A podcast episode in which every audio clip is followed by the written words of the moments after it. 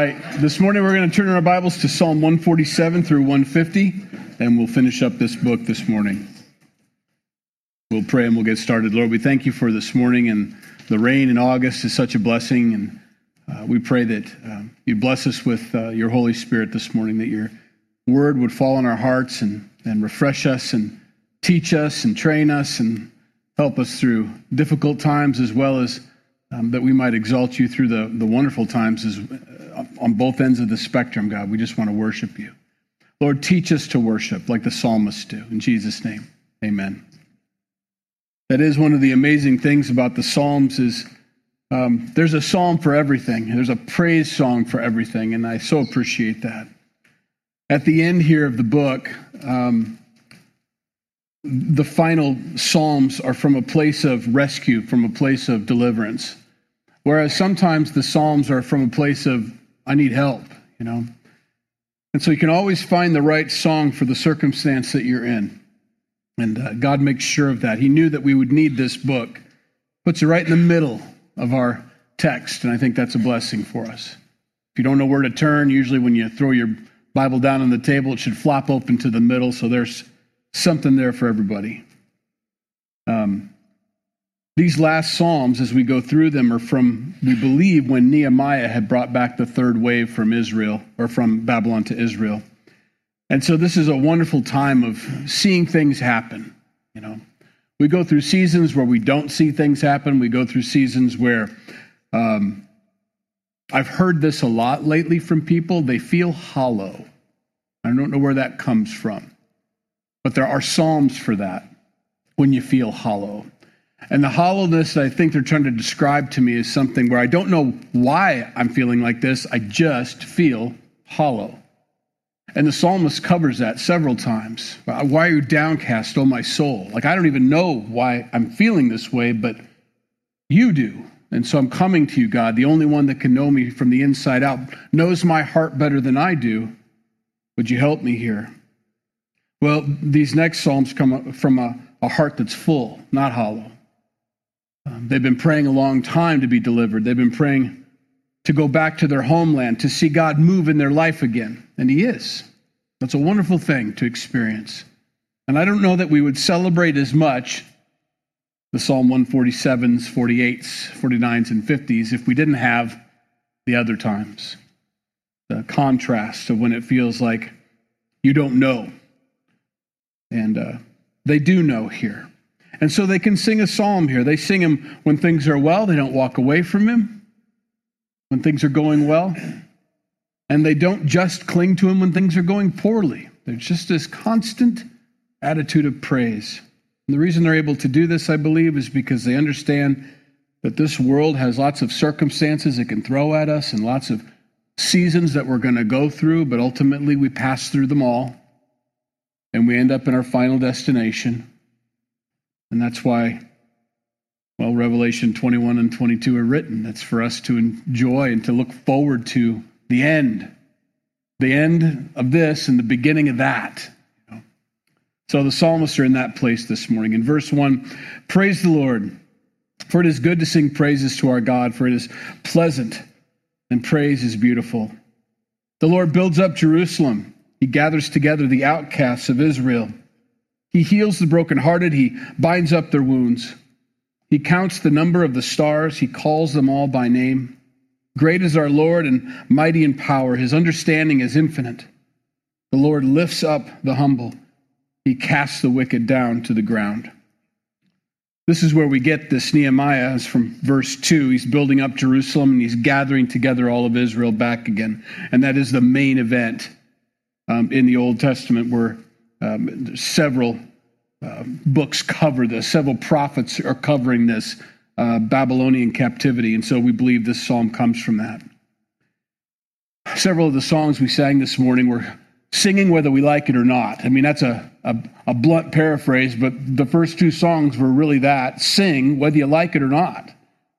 And there's a reason for that, is because that's the place of healing. That's where he binds us up. That's where we present ourselves to the great physician and say, I'm singing to you because I have no one else to sing to. I have nothing else to sing about. But I always have this constant in my life you're good, you're faithful, You're always there, regardless of who isn't in any of those circumstances, you are.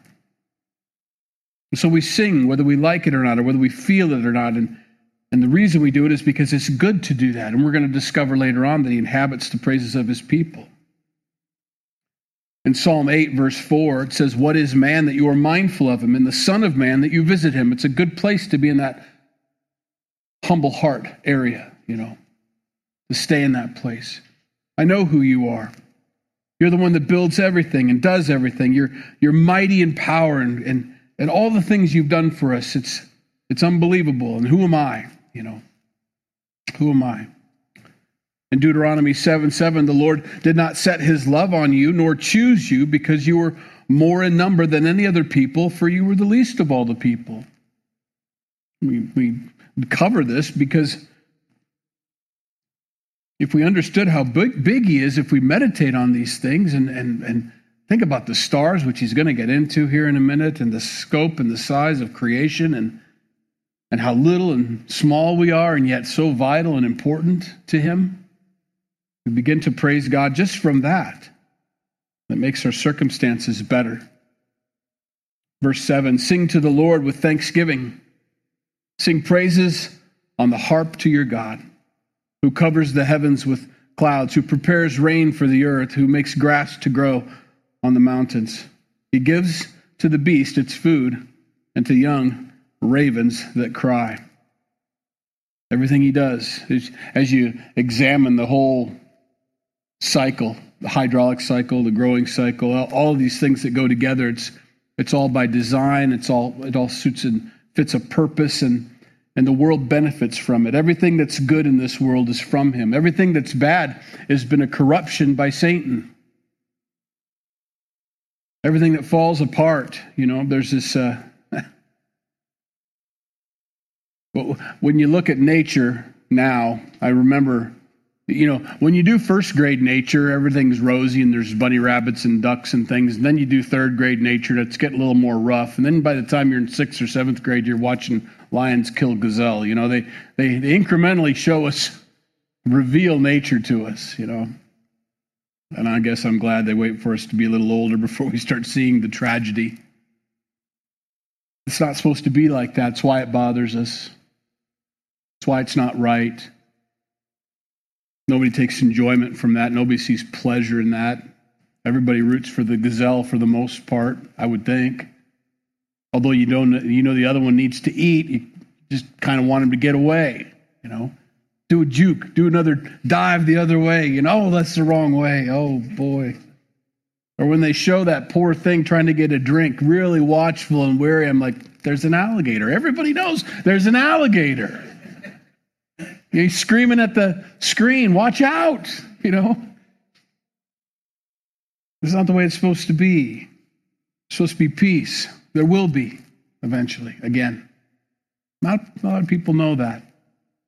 That's unfortunate. If you don't t- study the Bible from cover to cover, you don't realize that it's not the way it's supposed to be, and that there will be a time when all those things are taken care of and it goes back to the original. We get so used to the way it looks around here. Oh, look how beautiful and how a lot of it's not the way it's supposed to be.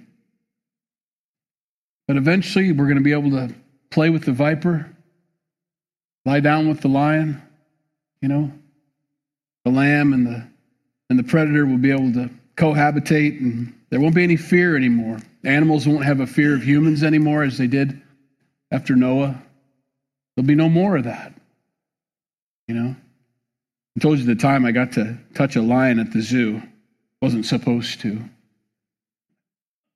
They've built up a much bigger fence now.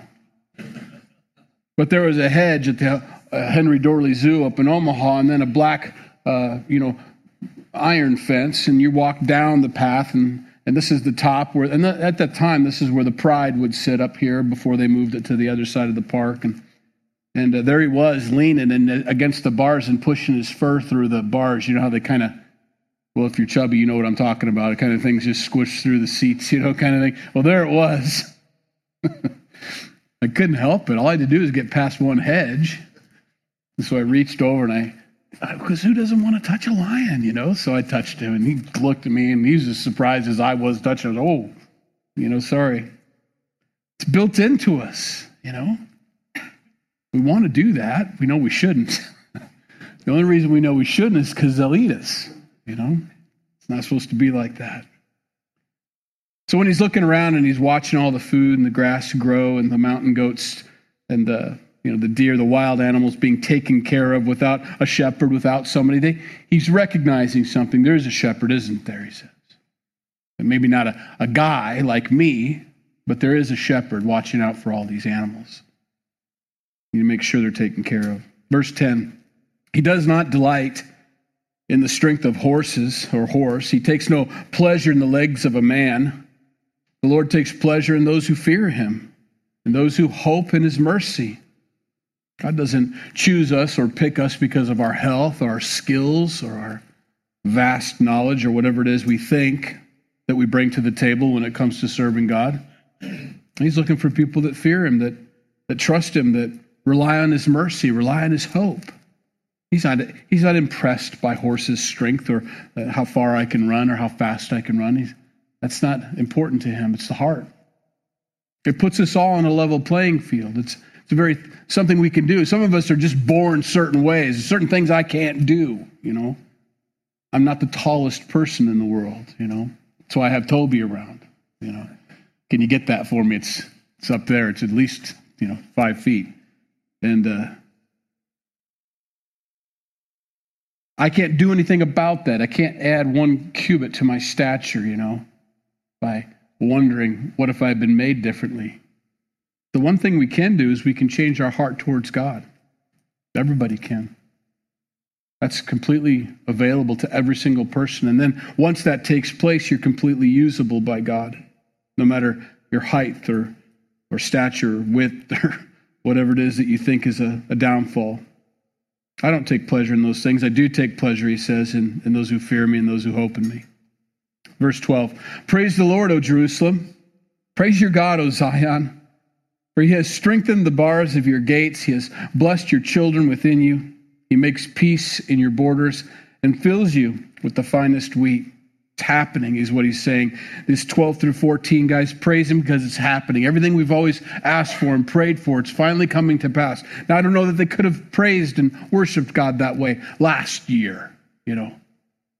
And that's why there's a song for every season in our life. But right now, I can. And I only bring that up because although we're talking about, come on, everybody, I, as, a, I could get everybody going this morning. Let's all praise the Lord. Well, not everybody is in that place this morning, you know going through things, different things. Everybody's going through different things. I can tell you this, though, whether you feel like this or not, there is something to praise God for in your life. Always is. And the way to healing and feeling better about the circumstance that isn't going so well in your life is to praise Him about the things that are going so well in your life. It isn't just positive thoughts, it's acknowledging him, first of all. You're placing yourself at his feet. You're placing himself under his sovereign authority of your life by thanking him for these things, acknowledging that this comes from him. In the same way, though, you can follow up with your situation or your problem you're, that you're going through and say, I, I also know you can take care of this the way you took care of that.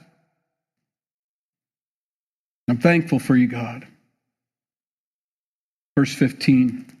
He sends out his command to the earth. Every word runs very swiftly. He gives snow like wool. He scatters the frost like ashes. He casts out his hail like morsels. Who can stand before his cold? He sends out his word and melts them. He causes his wind to blow and the waters flow. Just mentioning, you know, just frozen water in different forms, just bringing it up. Job is the book that speaks the most about snow and water. We, some people believe it was maybe at the end of an ice age that Job was writing. You know, we're not sure exactly, but there's an awful lot of mention of that, or maybe just lived in a, a colder climate. We don't know. But he brings it up. He's not mad at the snow like we get sometimes, not mad at the frost, you know, not mad at the hail, even. They recognize every bit of it comes from the Lord. Every bit of it has its purpose and its reasons behind it. And he thanks God for it. Verse 19, he declares his word to Jacob, Israel, his statutes and his judgments to Israel. He has not dealt thus with any nation. And as for his judgments, they have not, uh, we have not, or they have not known them. Praise the Lord. Praise God for your judgments. None of the rest of the world gets to know about your judgments, but we do. I don't know. I mean, when you're looking for something to praise God for, I don't know if that's the first thing that comes to my mind. Oh, God, thank you for judgments that come my way, you know, or, or their way even. But He does. The fact that we get your word, Lord, what a blessing that is. You've never dealt with any other nation like this before. Thank you for doing that for us. Now, we're a blessed nation. We've got God's word. His word goes out every Sunday morning and every every day of the week someplace in this country. There isn't a there isn't a city you can go to probably where you couldn't if you wanted to hear God's word on any given night. Now, we like it to be everywhere and be the only thing that's heard every night. That's pretty good to be able to go anywhere in this country and be able to pull in as a visitor or as a if you're on vacation or whatever, and pull into, you can find a place that's going to be teaching the word that night. You know, and it'll be different from what you're used to hearing too, because the body of Christ is wide, you know, and diverse. But you can do it. What countries had that before? You know, this is amazing. When he speaks in uh, at the end of Matthew about go therefore make disciples of all the nations, you know, we're the fulfillment of that. We're on the other side of the world. It's happened. I mean, and it's happening, don't get me wrong, but the word of God has spread. It's all over the world. Now, there are places that are darker than others and need maybe more. But here it is. And we're sitting in a room full of people that are hearing the word of God this morning because of that commission given 2,000 years ago. Here we are. Anyway, Psalm 148. Praise the Lord. Praise the Lord from the heavens. Praise him in the heights. Praise him, all his angels. Praise him, all his hosts. Praise him, sun and moon. Praise him, all you stars of light. Praise him, you heavens of heavens, and you waters above the heavens. Let them praise the name of the Lord, for he commanded, and they were created. He also established them forever and ever. He made a decree which shall not pass away the constants, the things that are above us, the things that the rest of the world worships, the creation. This psalmist says those created things, they worship God. They're called to do that. They're not above him, he's above them. And he's just making a point of that. Nobody's outside of the range of, of worshiping God, including the heavens, including the heights and the angels and the hosts and the moon and the stars and the sun and all these things. They all worship God. In Romans chapter 1, verses 18 through 25, we often use it as describing the downfall of men, but even in this little couple paragraphs, we get an insight into creation and the meaning of it, behind it, and what it's meant for. He says, For the wrath of God is revealed from heaven against all ungodliness and unrighteousness of men. So keep that in mind. We're talking about ungodliness, not godlike unrighteousness, not righteous, and can't be, none of the things we're about to read can be converted into those two things. They're the, they're, they're the opposite. Who suppress the truth in unrighteousness. So those who suppress truth are a part of this problem. Because what may be known of God is manifest in them, for God has shown it to them. For since the creation of the world, his invisible attributes are clearly seen, being understood by the things that are made. I don't believe any atheist that says they can't find any evidence for God. I don't believe them because I believe the Bible. The Bible says that no, you're denying the evidence perhaps, but it's all around you. You may have tried to come up with other solutions than, than acknowledging a God that created these things, but it's obvious you've had to come up with other solutions because it's so obvious that God created these things. You wouldn't be having this mental gymnastics in your brain if it weren't so obvious that He's there. I think that's what causes us the most uh, difficulty is we're, we're just so used to it, you know. We're so, it's so commonplace. Grass, you know, big deal. I mean, think about it. If we thought about everything like Washington Carver thought about the peanut, you know, we'd all be blown away. But most of us just drive by it. It's just a drive by scenery thing now. It's like, no, you really got to think about what you're what you're witnessing right now. And anybody that sits still long enough in any place in creation, it's apparent that there's a creator. So they have to, although they have that understanding by the created about creation, they suppress the truth in unrighteousness because his attributes are clearly seen. It's obvious. Even his eternal power and Godhead, so that they are without an excuse. They understand by looking at these things that there's no way. I mean, there's a. I've, I've read a lot of books, um, and I probably have more knowledge than I thought I had, you know, about these things. It just is second nature to me now. I just, when I go through a process of thinking about the scope and size of creation and the universe and the world and the solar system and the galaxies and all these things, it's it's so obvious that he has to be a perfect God. And most people are like, why does he have to be a perfect God? I'm saying, well, just think about it. He can't be imperfect because if he's imperfect, once he makes a mistake, this all goes away. And then nothing exists anymore, including him. He has to be perfect. He has to be flawless for it to function. If he's not flawless, then it won't. It can't. There may be a time period where he's really good at being flawless, but then when the flaw comes, everything falls apart. So I've already gone through all that and I've passed that. So when I look at creation, it's like, well, yeah, I mean, it's obvious. It's it's so easy for me to believe now. I just came to that rationalization this week as I'm like, why? It's just so easy for me. I just I can't imagine not having this internal conversation with God constantly. I'm always talking to him, always. It's kind of maddening sometimes. It's like, okay, think about something else, but I can't help it. It's just so obvious to me. And it is obvious when we take the time to just think it through, to use the brains that He gave us and to look at the things around us. It's like, of course. What other solution could there possibly be? And that's what he's the writer's getting at here. It's a, in Romans, uh, back to that section. You can see his eternal power. You can see his Godhead. So that they, the created, that are thinking about these things, are without an excuse. Because although they knew God, they did not glorify him as God, nor were thankful, but became futile in their thoughts, and their foolish hearts were darkened. Professing to be wise, they became fools and changed the glory of the incorruptible God into an image made like corruptible man and birds and four footed animals and creeping things. And that includes people, yourself, once you reject the obvious truth, you're open to everything, then. Everything. And we can see that, can't we? Many of us are shocked right now where the world is headed. Some of us just cannot believe the things that people, ex- you really, you know, you really want me to believe that. And you really believe that. I cannot figure out how you got to this conclusion. I mean, you can pick a subject.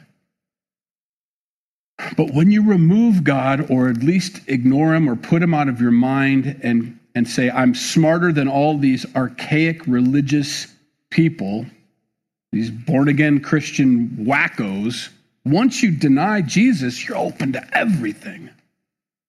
Everything is now available for truth. And although we're standing back as truth knowers and truth spreaders and truth readers, and we're looking at things, you you can't possibly mean what you're saying. I mean, this has to be some sort of plot. You have to be. And this is the conclusion. The, this is nothing new. I mean, that's what Romans 1 is all about. You've denied the one, and you've opened yourself up to everything else, including yourself being God. Therefore, God also gave them up to uncleanness in the lusts of their hearts to dishonor their bodies among themselves. He let them. That's the short version. He let them. Is that really what you want? Oftentimes in Scripture, God will let the nation of Israel, especially Israel, if they've chosen another God, followed another people group, wanted to be like another people group, he lets them. And they're always sorry. And they always come back and they always repent and they always wish they hadn't gone down that road. But I don't know that they would have come to that conclusion if God hadn't let them go down that road. Okay, this is what you think is truth. Let's I'm going to have to let instead of you thinking it to its logical conclusion, I'm going to let you live it to its logical conclusion. And we're seeing that now. We're seeing people that have made the drastic surgical changes to their bodies and come full circle to I'm just a mutilated woman now. I'm no longer the man I thought I would hope. Every surgery gave me a little more hope, gave me a little boost, a little thought that maybe I was really going to be turned into a man. And now they stand with a deeper voice because of the testosterone therapy and the double mastectomy and, and so on. I'm still a woman, I'm just mutilated now. Now, as sad as that is and horrible as that is, they have now come to the truth. And I'm thankful that that is not the end of their existence, that they don't have to live forever in that place, but that they will have a new body. And they will live with Jesus forever once they come to know salvation. And everything will be righted, and no more confusion, and no more strange paths that people can take. Anyway, this Romans verse says, I gave them over to the lusts of their hearts to dishonor their bodies, who exchanged the truth of God for the lie and worshiped and served the creature rather than the Creator, who is blessed forevermore. We see a, a wonderful mercy that God has for us. One of the uh, maybe a speculation, maybe not. Maybe, it just is the way it is. But when they ate of the knowledge of good and evil in the garden, God says they have to be removed from the garden lest they eat of the tree of life as well. Lest they stay in that perpetual state of sin and then eat of the tree of life and live forever in that sin. We remove them, and now that tree is with the Lord now. There is no access to the tree of life now that you know sin. So that they aren't I mean, it's an act of mercy, is what that is. And, I, and that's basically what I just said with the body conversions is it's an act of mercy to know that this you're not going to live forever that way. It'll be righted. It'll be fixed. You'll be okay once you come to the truth. So, back in Psalm 148, praise the Lord from the earth, verse 7. You great sea creatures in all the depths, fire and hail snow and clouds, a stormy wind, fulfilling his word. Mountains and all hills, fruitful trees and all cedars, beasts and all cattle, creeping things and flying fowl, kings of the earth and all peoples, princes and all judges of the earth, both young men and maidens, old men and children, all of them, everything that he's mentioned here. Praise the Lord. All of it is. You know?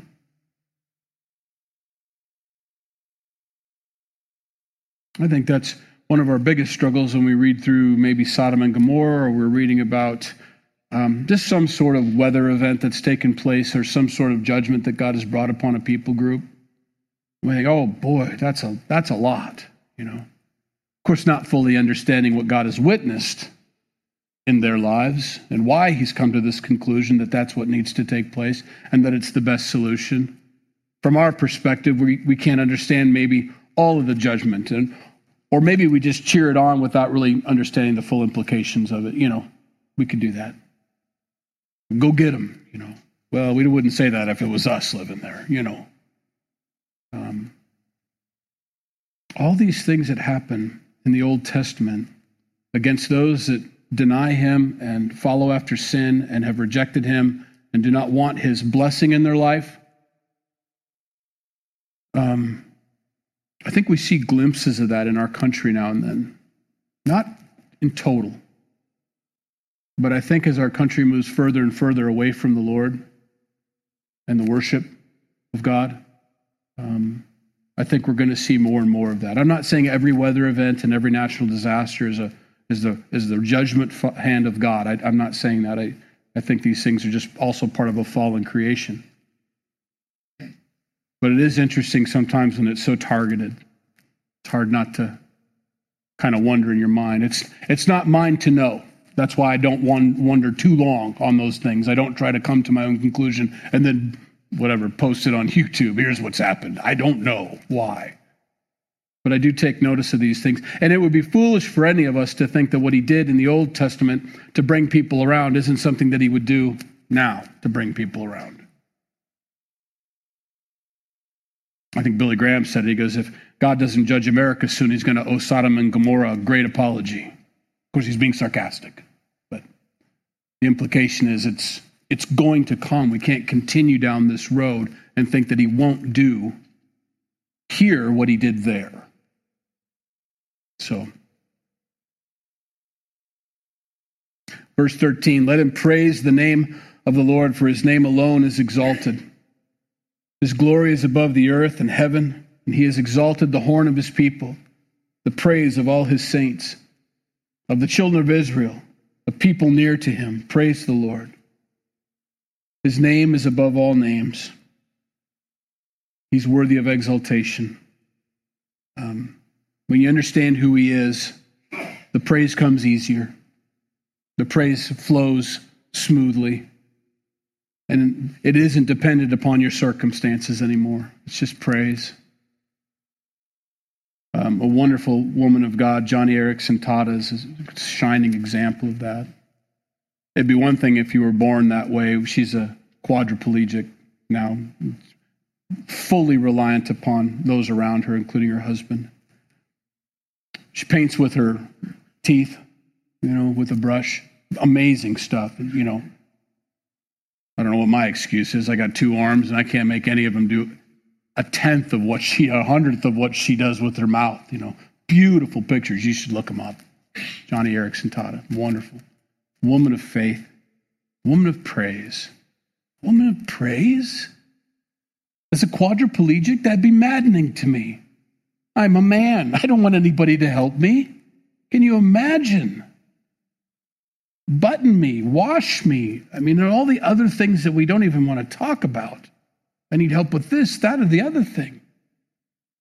And then to praise Him, to praise the Lord, to spend her life bringing people to Jesus and telling the world how great He is. That's someone who's overcome the foolishness of our, of our mood swings, you know? I'm sure she doesn't have great days every day. I'm hoping. I'm kidding. I mean, I hope she does, but she's got to be human, right? But to have that kind of relationship with her Savior, with her God, to where this is not affecting my heart towards Him, this is just a circumstance. And to have that, I admire it. I admire her.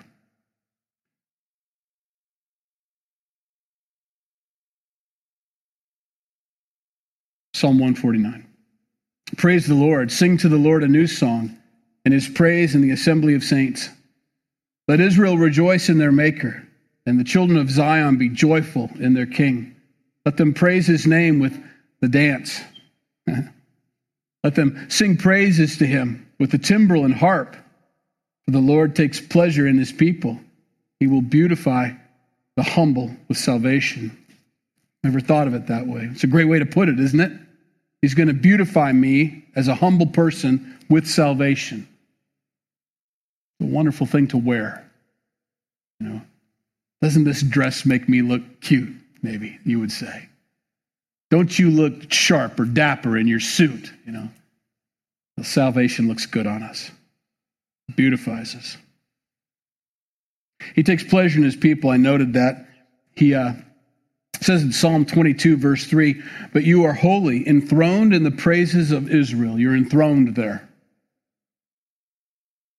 We say things I don't think we mean. I'm sure he loves listening to us praise him, but that's not what the scripture tells us about our praise to him. He doesn't say, God sure loves listening to you praise him. Really.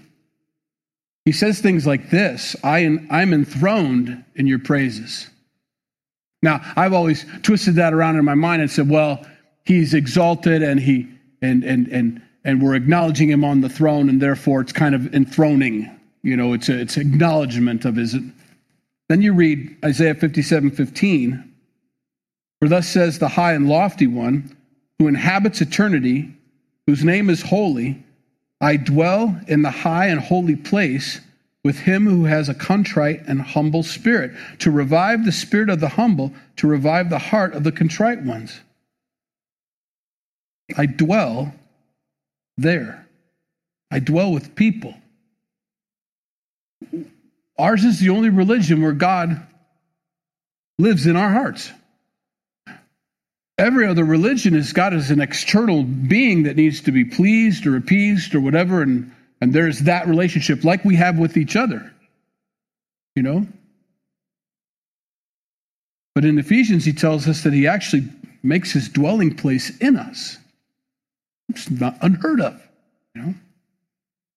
So when he says he inhabits the praises of his people, he does. You know, it's different. It's different than saying, you know, uh, you know, Allah Akbar or whatever it is that they want to say. You know, praise, praise be to that God. This is different. When we praise God, He inhabits. When you guys all start singing together, He's inhabiting the praises of His people. Something deep there. I don't know that I understand it fully, but I do acknowledge that it's so important to worship Him. And when I don't worship Him, I don't feel like it when my mouth won't work, or I'm pretty sure I shouldn't because my voice isn't that great, or whatever reasons there are for us just to be spectators at worship time, which is all it is, he doesn't then inhabit that part of you. So I think it's important we learn to worship, to focus on him, to lift up our voices to him, to let him have that avenue into our lives where he can where he can work where he can change us you know? I've got these ideas about god healing me and how he's going to do it. He's going to give the doctor's wisdom something's going to show up on the x-ray or Maybe it's an emotional problem that you have. He's going to bring something good into my life to counteract the bad, or he's going to make this bad thing work out for you. And sometimes he's like, No, I, what I want to do and how I want to heal you is this I want you to praise me, and I'll inhabit those praises, and I will lift up your heart. But what about the circumstances and the situations? No, no, no. Those aren't going to change. I want to lift up your heart in them, during them, through them. Oh. I don't feel like worshiping. But that's what I want to do in your life. That's how I want to touch you in this area. That's why you're going through what you're going through. I want you to, I want to, you to feel me and see me. Lift up your heart in it, through it. Hmm. That's where obedience is so important for us. It doesn't matter whether I feel like it or not. What if your kids didn't make the bed unless they felt like it? you know, I don't care what you feel like. I just don't feel like making it today. Hmm, interesting. Make it anyway, you know? Not don't be so crass as to think that that's how God, you know, you don't feel like worshiping me anyway? Worship. Just worship. You know, I don't think he's like that, but maybe I should respond that way even if he's not that harsh with me. I want you to praise me. I don't think I feel like it. All right, I'll praise you. All I need is a look from him and I'll be obedient. It's a great place to be. Verse 5 Let the saints be joyful in glory. Let them sing aloud in their, on their beds. That's their sick beds, by the way. Let them sing aloud on their sick beds. Let the high praises of God be in their mouth and a two edged sword in their hand to execute vengeance on the nations and punishments on the peoples, to bind their kings with chains and their nobles with fetters of iron, to execute on them the written judgment. This honor have all his saints. Praise the Lord. That escalated quickly, didn't it? Praise the Lord, everything you have. And grab your sword and kick care of all your enemies while you're at it. What? Well, it gives us an insight. Why does he switch to that? Well, it's probably because of where they are. We're in the middle of nowhere. You know, we're back in the land and we're surrounded by Sanballat and Tobiah. You know the story of those guys. And they all want to stop us and they're breathing threats and we're still building Jerusalem. And they're now at this point, one point in Nehemiah, they're building with one hand and they've got the sword in the other. And that's probably where this comes from. You know, vanquish those foes. Look how he puts it. This honor has or have all the saints. You have the honor of doing that. In 2 Timothy chapter 2 verse 12, if we endure, we shall also reign with him. If we deny him, he also will deny us. We reign with Jesus. He's king, he's on the throne, but he lets us reign with him. We're going to be a part of it. Part of what? Revelation 20, verse 6. Blessed and holy is he who has part in the first resurrection. Over such the second death has no power, but they shall be priests of God and of Christ and shall reign with him a thousand years. We rule in the millennial reign of Christ.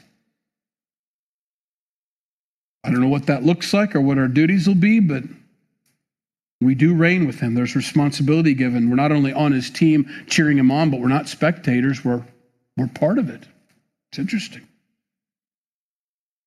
Finally, Psalm 150, the end of our book, the end of these wonderful songs. Praise the Lord. Praise God in his sanctuary. Praise him in his mighty firmament. That's the everywhere. Praise him everywhere. Praise him for his mighty acts. Praise him according to his excellent greatness. That's his everything. Praise him with everything. Praise him with the sound of the trumpet. Praise him with the lute and the harp. Praise him with the timbrel and dance. Praise him with stringed instruments and flutes. Praise him with loud cymbals. Praise him with clashing cymbals. Let everything that has breath praise the Lord. Praise the Lord. That's the every one. Now, I like the list here. It's hard not to ignore the fact that instruments are very much a part of worship.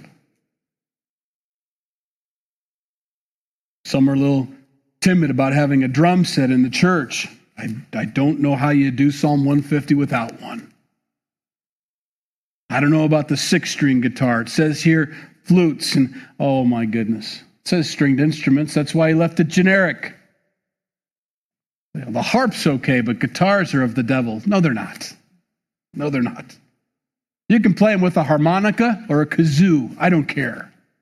We have boomsticks in the back for the kids. Doom, doom, doom, doom. That's not drums of the devil. That's them praising God. That's boys getting some energy out while they're doing it. It's usually the boys that grab the boomsticks because they get to hit stuff. God wants us to praise Him. Praise Him with your voice. Praise Him with your hands. You know, I can't play an instrument. You can do this. Maybe not on time, even, but you can still do this. You know a lot of ways to praise the Lord. Everything is available and everything is worthy and everything is accepted by Him when it comes to praising Him for who He is and for what He's done. And He gives us that. Every, everywhere, everything, and everyone, we can praise Him. We're going to have communion now. Today's communion. This is where we thank God for dying on the cross for our sins. We remember that His body was broken for us, that His blood was shed, and that that we wear, like we read today, salvation, and it, it looks good on us. Uh, we humble people who have accepted the salvation of Jesus Christ are wearing that, and um, it beautifies us. Thank you, Kim. And that's all this bread and this cup represent. I mean, it's a lot. It's not all, but it's simple. On the night that Jesus was betrayed, he took the bread that they were eating and he broke it and he gave thanks and he blessed it and he passed it around to his disciples, soon to be apostles. And he said, Take and eat. As often as you eat this bread, do this in remembrance of me. This is my broken body for you. He also took the cup that they were drinking from. He says, he blessed it and prayed over it and said, This is the cup of my new covenant, the, my shed blood for you. As often as you drink it, do this in remembrance of me. And that's why we do this. This is not what it looked like, obviously. The little cup and the little piece of bread are for convenience, for easy to pass. Um, but it means the same. It doesn't matter how the delivery happens, it's the point. We thank God for his broken body for us, that it's not us on the cross. That my sins, although they separated me from Jesus and from God, that he made the way for me to get to heaven by doing for me what I couldn't do for myself. And now, as a born again believer, he, he dwells in me and inhabits my praises. That's amazing. The new covenant is much better than the old. The old covenant, if you kept all the rules and laws and regulations and feasts and festivals and did everything right, then you could go to heaven. Of course, the problem was we couldn't. So the new covenant is he not only writes the contract, but he ratifies and signs both sides of the contract. He says, This is what I expect, and I promise I'll fulfill it. The old covenant is, This is what I expect, and you promise to fulfill it. And that failed us. We failed it. We broke contract. But not with Jesus.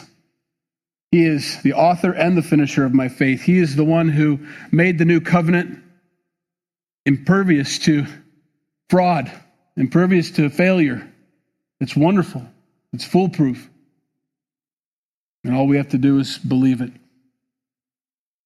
Lord, we thank you this morning for that promise that we have. That salvation is so secure in you. There is no way your blood or your broken body fails us. There is no way that your sacrifice isn't accepted on behalf of our sin. Your word says that it does. The Father accepted it by raising you from the dead. That's the proof that He accepted the contract and that payment's been made in full. And we thank you for that this morning. That's what we praise you for. Little circumstances down here will change week to week. Our emotions will go up and down, but you are stable and eternal, perfect. You're always faithful. You're always there. You're always beautiful, right, and correct, and, and loving, and merciful, and forgiving, full of grace. And we praise you for all of that, God. We don't put our hope in man or tomorrow. We don't put our hope in circumstances getting better. We put our hope and place our hope fully upon you and what you've done at the cross. We look forward to the new heaven and the new earth spoken of in Revelation. We look forward to that all wrongs being righted. That there's no chance or no even concern about tears or pain or suffering or separation from you ever again. We look forward to that, God. So this morning we acknowledge you as our Lord and Savior. We trust in you. We believe on you. We thank you for the forgiveness of sins. And we remember. In Jesus' name, amen. Let's eat.